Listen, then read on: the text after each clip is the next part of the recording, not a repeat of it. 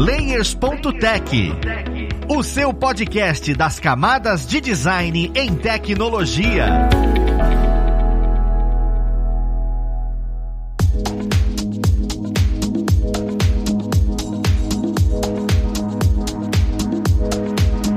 Olá, ouvintes! Eu sou Luiz Lima, designer e professor aqui na plataforma Alura, e vamos para mais um Layers.tech, seu podcast das camadas de design em tecnologia. Na conversa de hoje, nós vamos falar sobre soluções criativas. Você em algum momento já teve que achar uma solução que você não esperava que fosse aquilo. Isso acontece muito na parte de tanto audiovisual quanto nas artes plásticas, como no design como um todo. E eu quero entender um pouquinho melhor sobre isso. Como é que essas mentes criativas hoje em dia pensam nessas soluções? Um pouco abstrato, mas vai ser muito interessante esse papo. Vamos lá conhecer quem vai conversar com a gente. Nós temos aqui hoje como convidado duas figurinhas já marcadas. Uma é o Rafael Nunes, ele que é character design, ilustrador, generalista aí da ilustração e professor aqui na plataforma Lura. Seja bem-vindo, Rafa. Oi, gente, tudo bem? Oi, Luiz. Oi, Gaveta. Quer dizer, não posso falar ainda, né, Gaveta. É, o Rafa acabou de dar spoiler, faz parte do processo criativo, inclusive, muitas vezes. Nós temos aqui também o Anderson Gaveta, aquela pessoa que você já conhece pelas maluquices e pelos vídeos maravilhosos da internet. Seja bem-vindo, Gaveta. Olá, pessoas! Eu agora tô. Você não viu meu nome no episódio, fui spoilado, agora já era. Eu tô aqui para falar de coisas criativas. Ou não. Ou não, tem muito disso, né? Isso é que, é que é engraçado, porque a conversa vai muito para um lado abstrato, que antes de eu tentar trazer filmes e técnicas que a gente pode utilizar, eu queria escutar, né, uma explicação sua, Gaveta, porque eu tava escutando um Nerdcast e eu vi você falando sobre isso, solução criativa, e eu queria que você desse essa clareada pra gente. Caramba, soluções criativas, pessoal. Sabe quando você vê aquilo? Eu queria que você falasse a sua visão de, ó, isso é uma solução criativa, por exemplo, dentro de um filme. E é a partir daí que a gente vai discorrer sobre esse tema. Nossa!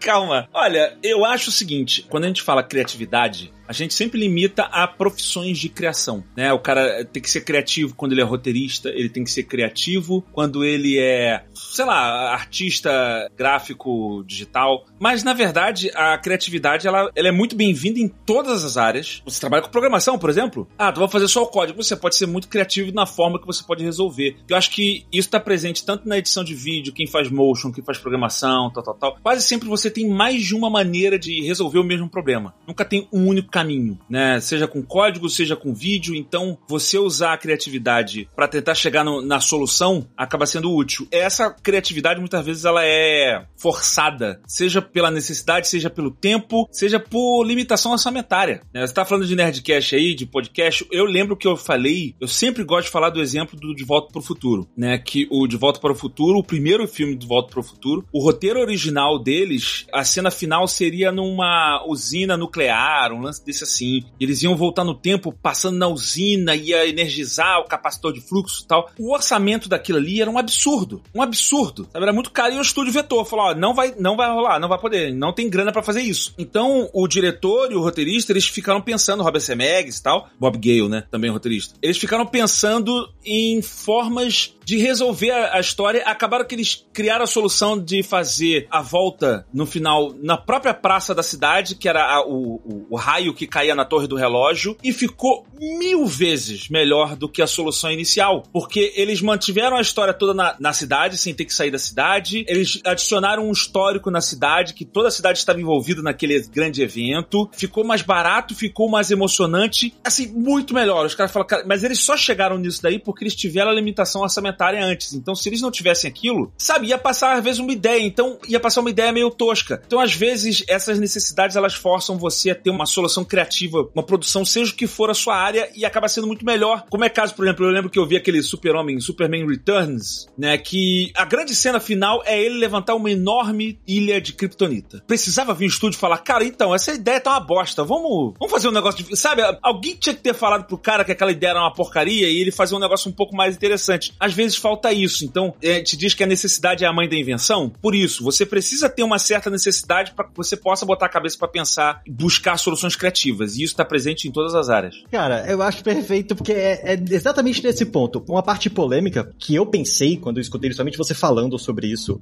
antes, eu queria ver a opinião do Rafa, a sua opinião, é até que nível essa solução criativa é só um como é que eu posso dizer? Sabe, quando, quando a gente tá numa empresa e aí o chefe olha para você e fala: Não, mas você tem que ser criativo. E na verdade, não te tá dando é artifício para você produzir. Quando é que é saudável, sabe? Você ter e exigir essa solução criativa e falar: Não, aqui eu vou, eu vou tentar reduzir, por exemplo, o custo. E quando que isso se torna nocivo? Não sei se vocês já viram, porque o Rafa trabalhou muito em estúdio de animação. Existem momentos em que isso é, pô, valioso, porque tem, traz resultados legais, mas tem momentos que é, que é nocivo e vai trazer resultados ruins. A gente consegue ver esse limiar? Você já viu esse limiar no seu dia a dia? Eu acho que limitação é uma coisa que a gente sempre vai ter. Qualquer recurso nesse planeta é, é finito, principalmente tempo e dinheiro. Quando a gente está falando em, em, produções de TV, sei lá, uma animação para TV, um milhão é um dinheiro que vai rapidão, assim, você nem vê indo. Porque tem dinheiro do marketing, tem dinheiro de um monte de coisas junto, né, desse processo em game, é a mesma coisa. E soluções criativas envolvem você diminuir esses custos, enxugar esses custos do, do processo, né? E eu acho que, por mais que tenha isso, ainda tem que ter a tentativa e erro. Qualquer trabalho criativo funciona com tentativa e erro. E eu acho que grande parte dos estresses de relações de trabalho hoje vem um pouco disso, sabe? De você não ter a chance de errar. E isso é, é importantíssimo, assim, você poder fazer um negócio, testar um negócio e se não der certo, tudo bem. Você ter o respaldo das pessoas para aquilo não dar certo. Porque na próxima vez você já vai saber que aquilo não funciona, você vai ter um caminho para testar que talvez corrija aqueles erros que você pegou ali, né? Isso daí remete diretamente àquele lance que eu repito, meu amigo Fernando Royle, que trabalhou Industrial Light and Magic, que era meu chefe na, na Sigurd Fly e tal. A frase que ele fala: nove mulheres não fazem um bebê em um mês. Você precisa de uma mulher gestando um bebê por nove meses, né? Ter realmente um bebê. Trabalho criativo realmente tem muito disso que o Rafa tá falando. Não adianta você colocar muita gente, botar tudo muito em cima. Você precisa desse tempo de mastigação, desse tempo de você tentar errar, voltar, especialmente trabalhos que são criativos. Eu acho que é uma, é uma garantia maior de que o seu resultado final vai, vai ser bom. Agora, se você falar para mim, o Luiz estava perguntando se uma empresa pode exigir esse tipo de coisa. Ah, cara, vamos tentar economizar o. Eu, eu tenho que fazer uma animação aqui, sei lá, vou inventar aqui uma animação qualquer. Eu tenho que fazer uma animação aqui do Gaveta pra Lura e você tem uma semana. Então a gente só tem uma semana. Então vamos tentar criar uma solução criativa para bolar isso daí uma semana. É quase certo uma receita de catástrofe, né? Porque, assim, esse tipo de coisa, esse tipo de solução criativa que se espera, ela não tende a ser muito ativa, ela é passiva, ela surge surge. E ela surge com experiências. Me lembra aquele cliente que fala assim: Gaveta, cria um meme. Sabe? Eu não posso criar um meme, eu posso tentar criar um meme. Mas um meme de internet, ele só vira um meme porque ele foi organicamente compartilhado com as pessoas e tal, tal, tal. E eu tento toda semana fazer um meme diferente. Nem um ou outro meu que pega, sabe assim? Não dá pra, sabe assim, ó, eu faço memes o tempo inteiro. Não, você pode tentar. Mas um meme realmente que dá. Fazer um meme de sucesso é uma ideia que você teve que vai gerar e vai, sabe, espalhar por aí. Essa solução criativa, eu acho que é muito isso, assim. Às vezes alguém pode ter uma solução criativa. O cara te dá dois dias e você pode criar um meme de sucesso? Pode. Mas qual é a chance disso acontecer? É pequena. Mesma coisa, uma solução criativa para você desembolar um processo numa empresa. Você pode dar um, uma semana pro cara resolver e ele ter uma solução, caraca, já sei. Vamos fazer com stop motion. Não, vamos fazer com o programa X e vamos vetorizar com o programa Y. Ele pode ter uma solução no desespero de criar, mas você reduzindo muito. Então, eu, eu tô colocando o fator prazo nisso. Eu acho assim, se você quer uma solução criativa para ir mais rápido e você ainda não tem ela, provavelmente você já não vai ter mais. Agora, você só quer uma forma diferente de. Eu quero fazer um desenho animado, mas eu quero um negócio diferente. E você dá um tempo para as pessoas criarem isso, você provavelmente vai chegar nessa solução criativa. Não sei quanto tempo vai demorar, depende da equipe, depende de uma série de fatores, mas em determinado momento você vai chegar num ponto que alguém vai criar um negócio muito doido. Cara, olha só, e se a gente fizer assim, tal? E aí você finalmente consegue desenrolar e resolver o seu problema. Ah, eu gosto muito de escutar a opinião de vocês vocês, porque eu acho a linha muito tênue. Alguém que tá escutando a gente trabalha em um estúdio e ter aquele momento onde a pressão é escondido pela não, mas aí é, é nesses momentos que você cria. Então é bem legal entender que até as soluções criativas precisam sim de amadurecimento e você precisa de um espaço seguro para poder conseguir solucionar dessa forma. Existem limitações, claro, mas não é necessariamente essa pressão. A, a receita para catástrofe, vide, mais uma vez sendo polêmico, as novas produções da Marvel, o baixo tempo para produzir as coisas. Tem muita gente reclamando de muito muita coisa e é visível como a qualidade baixa devido a isso. Não tem solução criativa que vá salvar necessariamente. Tem um, um lance, você falou do, do negócio da Marvel, né? Quanto mais dinheiro você tem envolvido, mais pessoas você tem opinando, mais pressão você tem em cima, um monte de coisas envolvidas ali que não te permitem testar e errar, né? Então, acho que grande parte do problema da Marvel é estar tá grande demais pro próprio bem, né? Você tem muito sucesso, aquele monte de filme de sucesso, 10 anos de sucesso, de repente lança um filme super épico, e aí você tem aquela pressão de tenho que fazer alguma coisa mais épica ainda. E como é que você faz isso sem fazer umas coisas muito loucas, né? Você tem que ter a aprovação de todo mundo, você tem que agradar todo mundo e, e, isso vai te formando uma pressão que deixa cada vez mais difícil fazer esse processo de experimentação para chegar em alguma coisa diferente. Fora todo esse lance do tempo que eu falo da Marvel, é porque eles criaram o universo cinematográfico da Marvel, o MCU, com datas pré-definidas. Então, o cara ele não pode lançar um filme, porque se ele atrasar o filme em um ano, ele atrasa duas séries e um outro filme que precisa dessa história para você continuar, sabe? Ah, não, não dá para lançar a série X, Y, não sei o que, enquanto não sair o filme do Doutor Estranho. Então, o cara não tem esse tempo a mais ou a menos, ele, ele tem um tempo muito específico. E a gente tá falando de criação, por mais que seja um roteiro tal, filmes tem muito teste, né? De você vai, testa, não, essa cena não ficou boa, volta, vamos regravar, faz não sei o que. Tem isso, assim, não, não é uma ciência tão exata você fazer ainda uma criação. Eu acho que a Marvel, ela sofre muito por isso hoje em dia, por você tá com essa agenda tão apertada, tão justa, que não dá pra...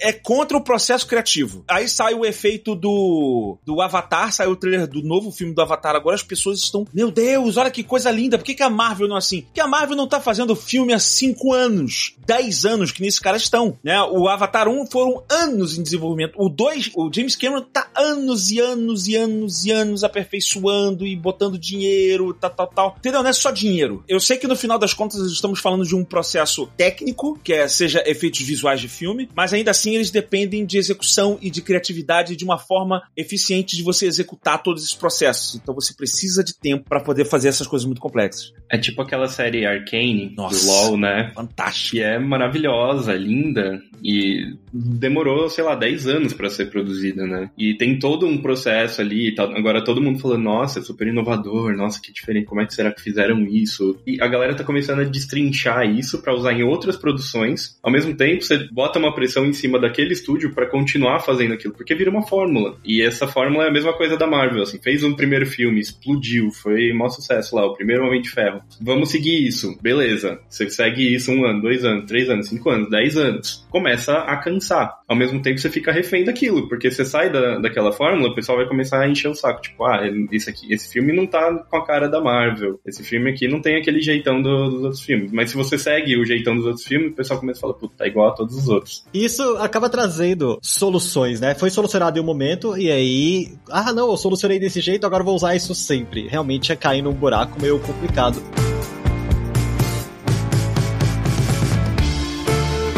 Você trouxe uma referência bem interessante, Rafa, que foi Arkane. Arkane é uma produção que eu vi como uma solução visual que eu não vi há muito tempo, então eu considero uma solução criativa para aquele tipo de produto, até porque ele não conversa com o universo de League of Legends, a pessoa que não joga não assiste a série. Ela funciona completamente independente, eu achei isso maravilhoso. E aí eu queria entender, porque isso existe em várias instâncias. Para vocês, existiu algum momento ou algum produto que teve uma solução criativa tão significativa que marcou vocês? Eu, eu mesmo vejo Arcane, eu vejo aquele Atividade Paranormal, que é um filme que tinha um orçamento relativamente baixo e, e resolveu solucionar de uma forma diferente, sabe? Que teve um resultado estrondoso. Kung Po é um filme que me marca muito, porque eu nunca tinha visto aquela ideia de caramba, vamos fazer uma redublagem em cima de algo e trazer como um filme. Então, para mim, são coisas novas e que me marcaram. E às vezes eu tento reproduzir alguma coisa assim. Tem alguma coisa que marcou vocês? Eu posso falar da minha própria experiência, marcou de um tal de gaveta.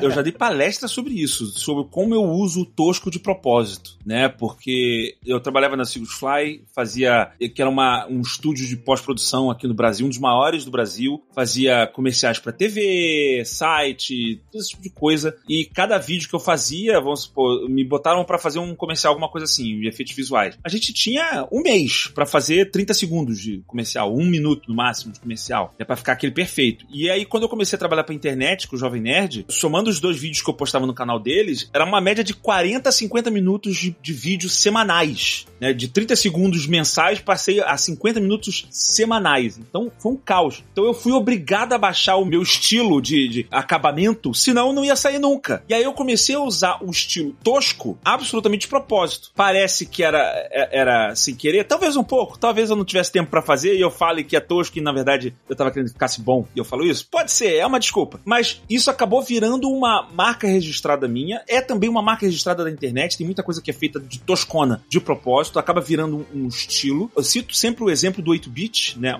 Toda a arte de, de 8-bit, né? Assim, quando você vai ver pixel art, né? Você vai ver a arte sobre pixel art e tal, imitando aquele, aqueles videogame 8-bit. Isso surgiu como uma limitação tecnológica, né? Os videogames não tinham qualidade gráfica suficiente para exibir muitos pixels, tal. Então você tinha aqueles quadradinhos tudo mega simples. E aí hoje em dia que a gente tem esse poder de processamento, a gente continua fazendo arte, pixel art, porque virou uma arte por si só, virou um estilo por si só. O tosco humor ou os dois, eles acabam sendo um estilo e acabam servindo como uma solução criativa para resolver um problema. E eu posso citar, juntando os, os, assuntos, quando a gente falou de Marvel, o Taika Waititi faz isso. O Taika Waititi é um cara que usa muito do humor, muito do toscão às vezes de propósito, para poder fazer piada e aí ele economiza de certo modo. Então quando ele fez, por exemplo, Thor Ragnarok, ele utilizou muito dessas piadas de ser tosco às vezes, ah, o boneco não tá super bem feito, mas às vezes deixa tosco mesmo, porque é engraçado é o, boneco tá tosco, alguma coisa assim. E aí ele vende a ideia e você compra aquela ideia e você já economizou um tempão de produção do que você tivesse gasto para fazer o negócio tudo nos mínimos detalhes. É verdade que no último filme ele, ele, acabou passando a mão do ponto? Passou. Eu acho que no Amor e Trovão ele acabou passando a mão do ponto. Talvez aí pela falta de tempo de produção, talvez. Mas eu acho que eu quando penso, eu penso nesses tipos de esses dois tipos de soluções, né? Do tosco que a internet usa como primeiro como limitação e virou estilo e já ecoando estilos, limitações tecnológicas que viraram estilo assim como o pixel art foi. Tem um, um ilustrador que eu gosto muito, tá bombando inclusive, ele é brasileiro, mas tá bombando lá na Europa, chama Weberson Santiago. O Weberson, ele é o rei do, do tosco e o rei da improvisação, assim.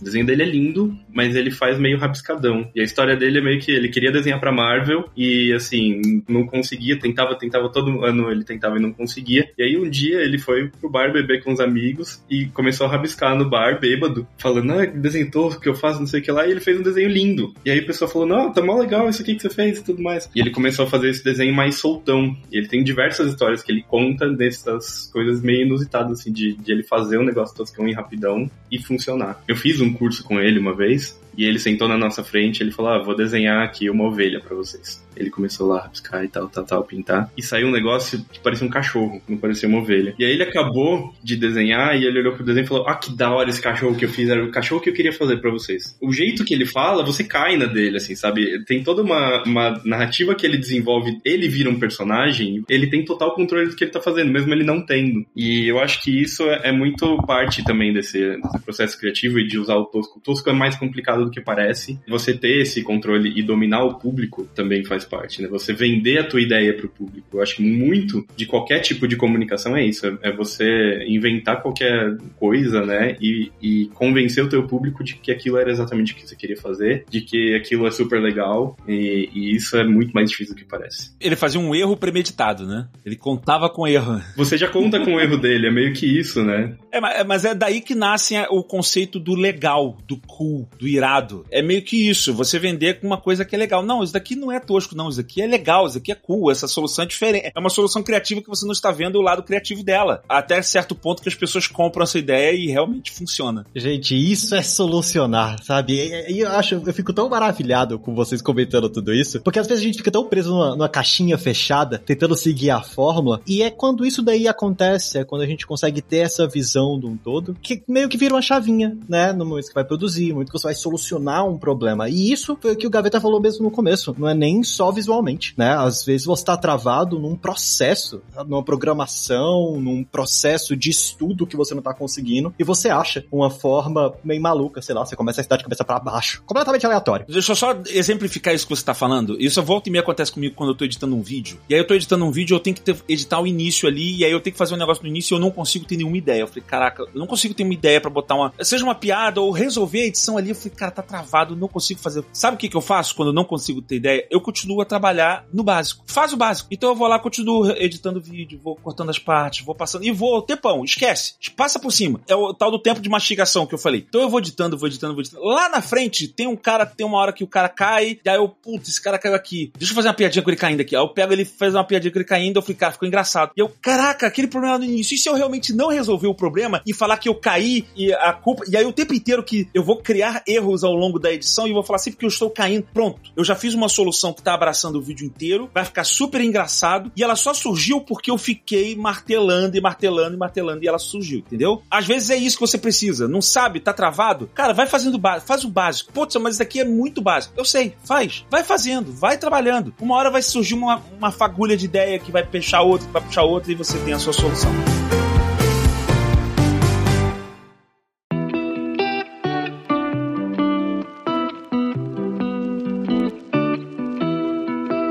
Uma coisa que me vem na cabeça, Gaveta, que traz solução, você usou um exemplo aí do Thor, Amor e Trovão, que muita gente comentou a mesma coisa que você comentou, e o Rafa usou um outro exemplo que também é uma solução criativa e falou: ah, não, eu me adequo ao momento que eu tô fazendo aqui. O exemplo trouxe um lado um pouco ruim. O outro exemplo trouxe um lado muito bom do que aquilo traz. Quando que essas soluções criativas são um tiro pela colatra? Sabe? Você já viu algum que você falou, não devia ter feito isso? Ficou ou exagerado, ou você percebe que aquilo dali foi. Quando é que você consegue notar que fala, caraca, isso daqui foi realmente magnífico e quando você olha e fala, hum, não, não devia ter feito. Porque eu também acho complicado. Eu vou dizer que ainda assim você volta pro processo. Eu acho que não tem como você falar isso a não ser que você teste. Você precisa de teste. Seja uma ideia para um filme, uma solução doida. Será que isso daqui vai funcionar? Você tem que testar. Seja uma solução para uma edição de vídeo, seja uma solução para o código que você está fazendo. Vou fazer um código. E se eu inverter essas partes aqui, começar a sempre postar essa parte aqui? O ideal é que você tenha tempo de testes. Testar com um público pequeno, um público médio, menor, viu, não funcionou, volta, faz de novo. Aí a gente, a gente exagerou disso aqui. Eu tava achando que isso aqui ia ser uma solução ideal ou não. O problema é que a gente tava falando da Marvel é eles não estão tendo esse tempo de teste. Do jeito que o cara fez, vai pro cinema. Normalmente, quando um filme ele não tem esse prazo todo louco para lançar, todo filme tem um prazo, mas quando o cara pode se dar o luxo de dar mais tempo, eles botam a prova. Eles fazem aquele. Como é que é o nome? Screening test.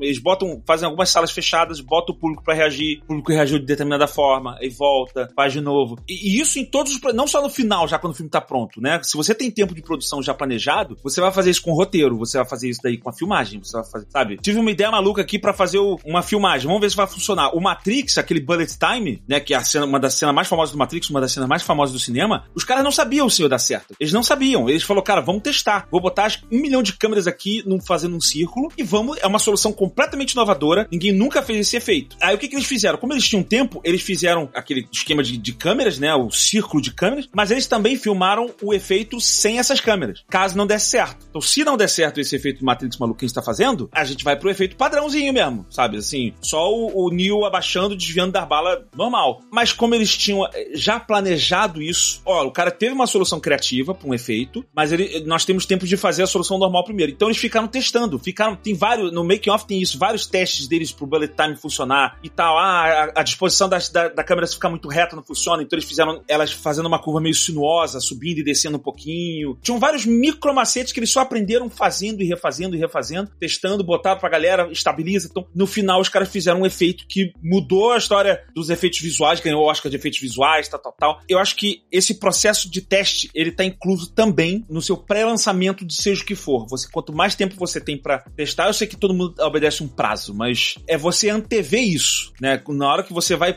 ó, vou fazer um projeto. Em vez de você falar que você precisa de uma semana, você precisa de duas ou de três. Já prevendo que você vai testar algumas soluções criativas para aquilo ou não. Eu acho que parte daí. Eu acho que a gente subestima muito também o poder do básico. O, básico bem feito, se tá funcionando, é bom o suficiente, sabe? E não tem como a gente fazer tudo ser maravilhoso. Se tudo é maravilhoso, nada é maravilhoso, nada se destaca. Então, foca em, em uma coisa que seja, sabe, super incrível, maravilhosa, diferente, faz o resto básico. E mesmo essa coisa maravilhosa tem que ter o básico funcionando. Você falou de exemplo ruim, eu, eu não gosto muito de pensar nisso, assim, de que uma coisa é ruim, de falar, apontar que uma coisa é ruim, sei lá, é o trabalho de outra pessoa, sabe? Mas eu lembro do filme do Avatar, Last Airbender, o filme é horrível, né? Assim, e é, é muito ruim. É muito ruim, é muito objetivamente ruim. até. E eu acho que grande parte do que faz ser ruim, pelo menos na parte dos efeitos visuais, é que a iluminação das cenas não funciona com a iluminação do CG, do 3D que, que faz ali, ou da pós-produção que faz. Então a pessoa usa um poder de fogo lá e, e o ambiente ao redor não é iluminado devidamente como deveria ser com fogo no lugar, sabe? Então esse tipo de coisa é muito simples, muito básica e se você quer fazer coisas muito mirabolantes, você acaba não prestando atenção nisso também. Você tem que ter um, uma fundação para que as coisas mais loucas possam acontecer. Eu falo isso em aula, assim, quando o, o cara tá aprendendo edição de vídeo, eu falo, cara, antes de você aprender a exceção, você tem que aprender a regra. Tem que aprender a regra. Você vai ter que aprender. Como é que faz aquele corte maluco, gaveta, aquele jump cut doido com uma transição maluca? Não, cara, vamos primeiro aprender o básico. Vamos primeiro aprender o básico para depois você aprender a exceção do básico. A exceção é só caso o básico não funciona. Muitas vezes o básico funciona, né? As coisas criativas às vezes são nas coisas pequenininhas, assim. Né? Eu tava vendo outro dia, eu assisto um canal de efeitos especiais chama Corridor Crew. Eu gosto bastante deles. E eles estavam mostrando outro dia o efeito do tubarão, que tem uns efeitos de câmera tremendo. E aí eles, eles mostram como foi feito. O cara pegou uma furadeira, colocou, emba prendeu embaixo da câmera e ele deixa a furadeira ligada enquanto grava. E aí fica aquele balançando. E é um efeito que é usado até hoje na indústria de cinema, que foi feito no improviso na, na tosqueira ali. Né? O Star Wars, o primeiro Star Wars, é, tem um milhão de improvisos e soluções criativas. Um milhão. A indústria Light and Magic surgiu disso. Os caras improvisando efeito, maquetezinha, bota no barbante, bota a navezinha pra um lado pro outro. Os caras vão testando e, e muita coisa nasce daí, né? Desses testes. Efeito prático é tudo tosqueira, né? É, é, mas funciona. Eu vim pra esse papo achando que ia ser, ah, gente, isso daí é sorte. É, na, sabe, vai fazendo, vai fazendo, vai, vai. Tem, tudo tem método, gente. Tudo tem método. Você consegue ver pessoas de elite falando exatamente que você tem que ter a base. Olha aí, ó. Você tem que ter a base. Isso é extremamente importante. Isso que você tá falando me lembra um, um ditado que eu falo muito do Tiger Woods, cara. O Tiger Woods falou isso uma vez, eu, mas é muito isso. Ele tava disputando um campeonato, acho que era um lance desse assim, ele tava fazendo muitas bolas, aquelas bolas meio impossível, a famosa bola de cagada, né? E aí veio um repórter e falou para ele assim: Cara, o que você tem a dizer? Últimos tempos você tá tendo muita, muita sorte, né? Muitos lances de sorte. Ele falou: Tô, mas é engraçado, quanto mais eu treino, mais sorte eu tenho. Tchau! É, entendeu? Assim, quanto mais você treina, mais o básico você faz, mais você aumenta as possibilidades da magia acontecer, do acaso acontecer, do lance mágico, da ideia mirabolante rolar. É fazendo o básico, é fazendo aquilo ali, fazendo muito. Você vai aumentar a chance disso daí acontecer. Eu acho super válido e assim, é super assertivo falar que entender o básico ajuda, que soluções criativas existem muitas vezes por limitações, mas não necessariamente por pressão. São coisas diferentes. Limitações e pressão são coisas coisas diferentes. E isso é muito legal de você entender, porque quando você entende, fica até mais fácil de você construir. Só que uma coisa que eu venho percebendo é que essas soluções, hoje, não sei se é impressão minha, parecem ser mais democráticas. Porque em muito estúdio de game, eu vejo isso muito no ambiente de game, surge um game e você fala: caramba, como é que ninguém pensou nisso antes? Por quê? A acessibilidade para determinadas ferramentas está maior. Eu queria ver a visão de vocês com relação a isso. É, é real? Será que as coisas estão mais acessíveis? Essa tecnologia, o acesso a software, software facilita as pessoas que não estão dentro de uma produção chegarem a esses resultados e falarem, caramba, foi uma pessoa sozinha ou uma pessoa menor que conseguiu criar essa coisa enorme. Um, um, por exemplo, é o Stardew Valley. Cara, é o jogo que eu vejo todo mundo falando e é uma pessoa só construiu aquilo dali. Um jogo AAA, né, aqueles jogos de imenso orçamento,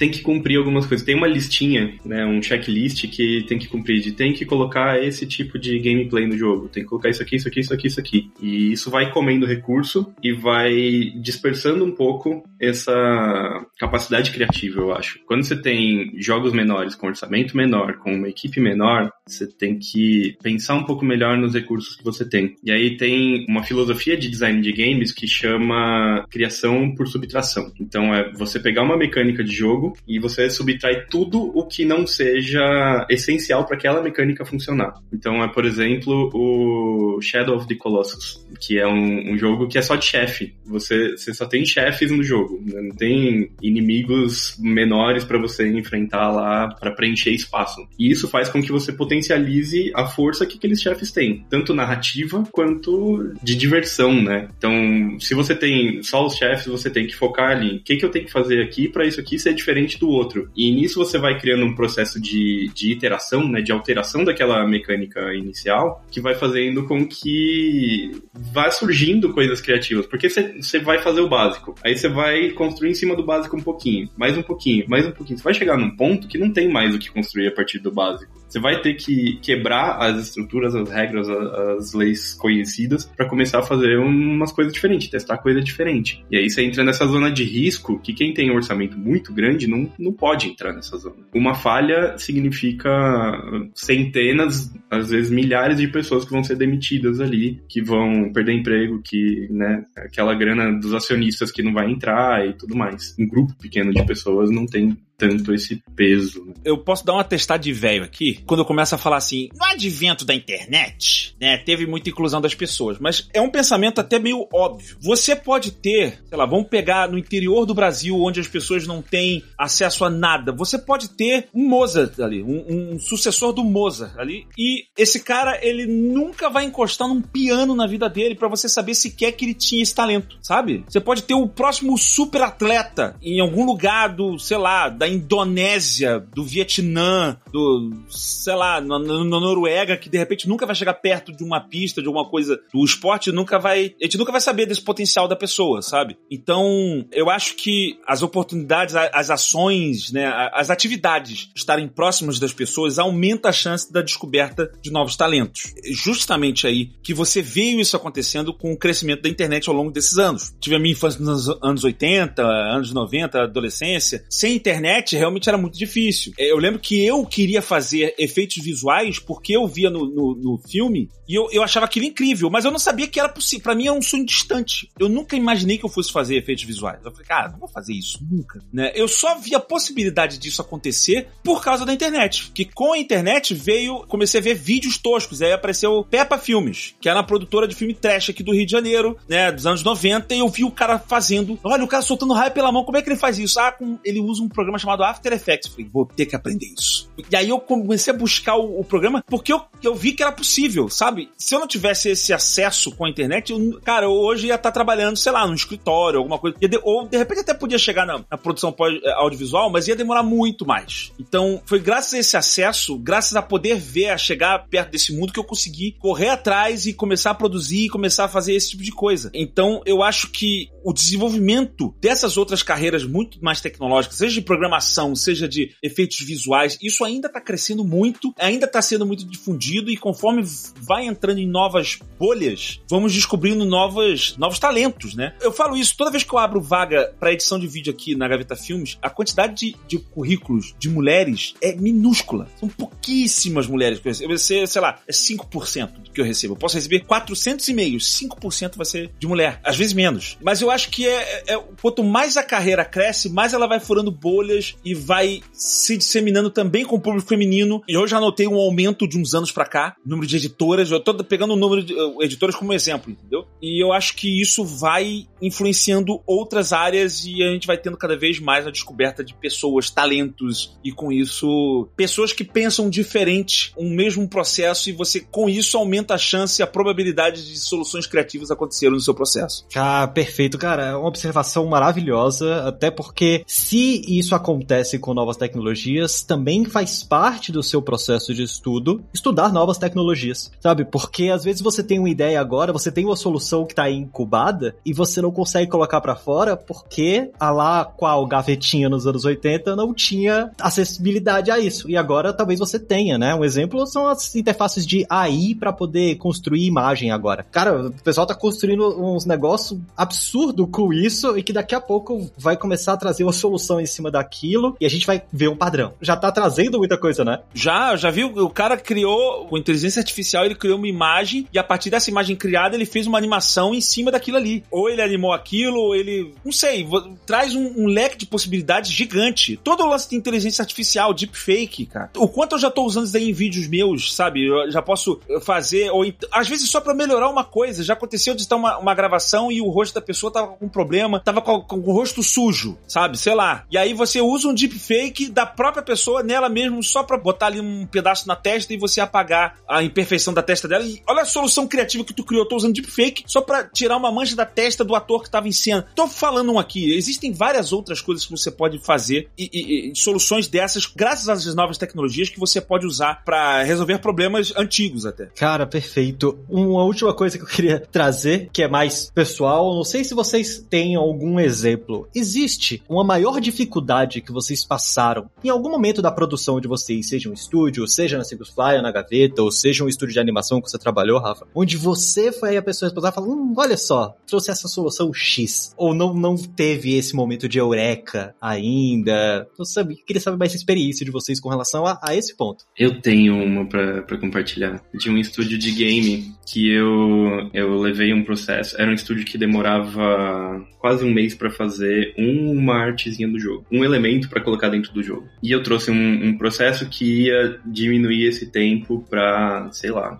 fazer em 4, 5 dias cada arte. E eu levei, né, todo feliz, algumas pessoas gostaram e outras pessoas começaram a, a contestar dentro do, do estúdio, porque ia perder a criatividade, porque ia automatizar alguns processos pra gente conseguir focar em outros. E essas pessoas começaram a, a contestar do, do, tipo, tá, mas eu, eu vou perder a individualidade de cada um dos elementos que eu tô fazendo. Até que ponto é válido a gente fazer isso se a gente vai perder esse elemento de criação manual, né, de criar um por um e tudo mais. A meu ver, é essa coisa de viabilidade. Se a gente quer fazer um por um, a gente, primeiro, vai ter um tempo muito maior de produção, vai gastar mais dinheiro por conta disso. E segundo, você vai ter menor unidade entre as coisas. Se você pega, sei lá, 10, 15 coisas feitas individualmente, cada pessoa fazendo uma e do jeito que quer, quando você pega todas e coloca juntas, você não vai ter essa unidade no processo. Se você faz esse, esse processo de, de streamline, né, de juntar todas as coisas, todo mundo na mesma página fazendo aquilo ali, e às vezes colocar processos modulares, né, repetir coisas, elementos e tudo mais, você cria uma sensação de unidade, que também tem a ver com o que a gente percebe como estilo. Imagina lá no Arcane, vamos pegar o Arcane de novo, cada um fazendo de um jeito, aquele shader muito louco, né, que imita pintura, cada um fazendo um estilo de pintura diferente ali, né, numa equipe de 100 pessoas, 200 pessoas, sei lá quantos, vai ficar muito louco. Não vai ter unidade. Então você tem que ter um, um padrão também. Por isso que eu acho que, assim, eu, eu, no dia a dia, esses processos de, de inovação e, e de soluções criativas estão muito mais em coisas muito pequenas do que em coisas imensas. E a gente tende a ficar nessas coisas imensas, né? A pensar em como fazer para revolucionar o mundo. E às vezes não é isso, às vezes é, é, tipo aquele pedacinho de coisa ali que, que vai fazer toda a diferença num processo de todo mundo, sei lá. Eu tenho um exemplo, eu já tive outros também na Sigma, mas eu quero falar um recente meu que eu acho esse foi uma solução criativa que foi que mudou ali o desempenho, o, vídeo e tudo mais. Tive a ideia de fazer tipo um, um campeonato, um teste pra galera que me segue no meu canal, que sabe aí, né? né?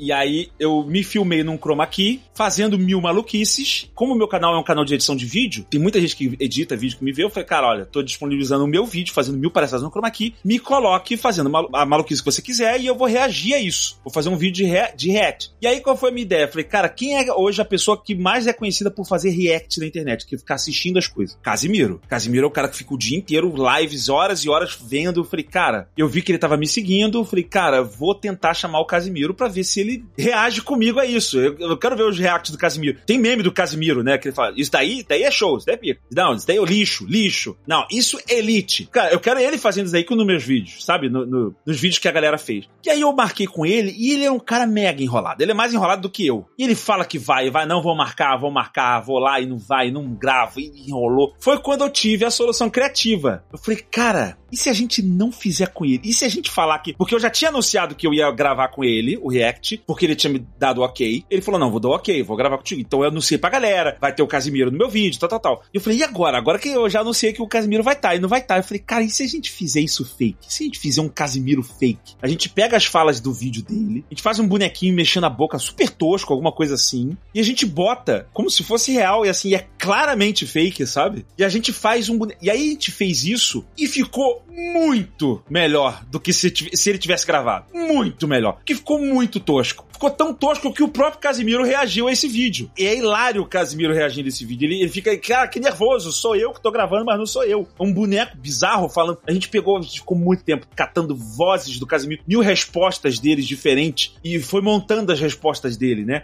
Ei, Casé, o que tu acha daí? Ah, não gostei disso daí não. É, é meio fraco, Gaveta. E ele vai dialogando comigo. Então, assim, foi uma solução muito melhor do que se ele tivesse gravado. Veio por uma limitação técnica. Eu podia ter esperado mais. Eu, eu tive essa ideia justamente por isso. Eu falei, cara, eu, eu precisava lançar esse vídeo. Eu queria muito lançar esse vídeo. E eu lembro que quando eu tive a ideia, eu fiquei rezando para ele não entrar em contato comigo. Eu falei, por favor, agora ele não pode gravar comigo. Tomara que ele continue enrolado. E eu fiz correndo para não dar tempo dele gravar comigo e eu soltar. E, então, assim, acho que das últimas que eu fiz, essa foi uma que eu me orgulho muito. Assim, foi uma solução criativa tirada da cartola que foi muito melhor do que o original. Cara, perfeito. E é, é muito bom ver como isso acontece ainda no dia a dia, né? Porque não é, não é uma coisa que, ah, não, você. O, o que o Rafa falou é, é, maravilhoso, não é a solução que vai revolucionar o mundo, né? Você não vai inventar o avião de novo. Pode até ser, mas não é o que é comum. As pequenas coisas trazem essa solução criativa e muda o mundo de uma pessoa ou de um processo. Olha que magnífico. Então, muitas vezes o menos é mais é, é maravilhoso a gente pensar.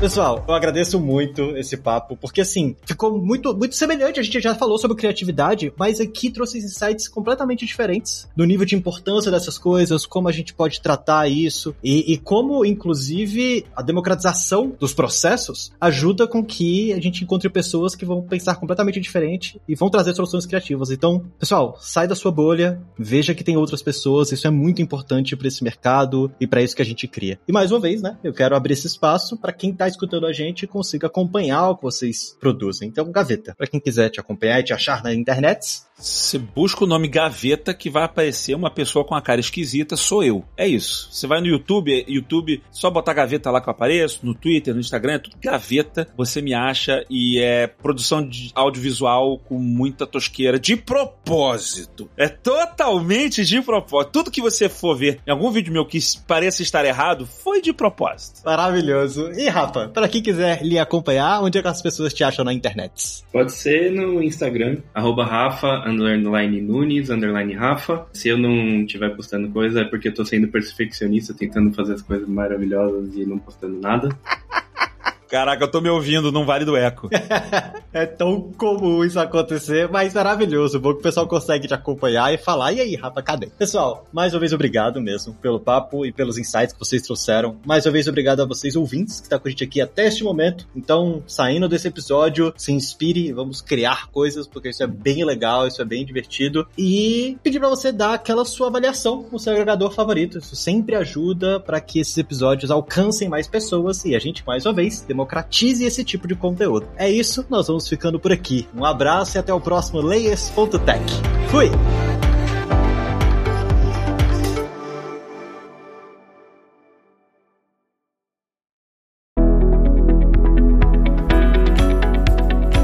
Você ouviu o Layers.tech, uma produção alura.com.br.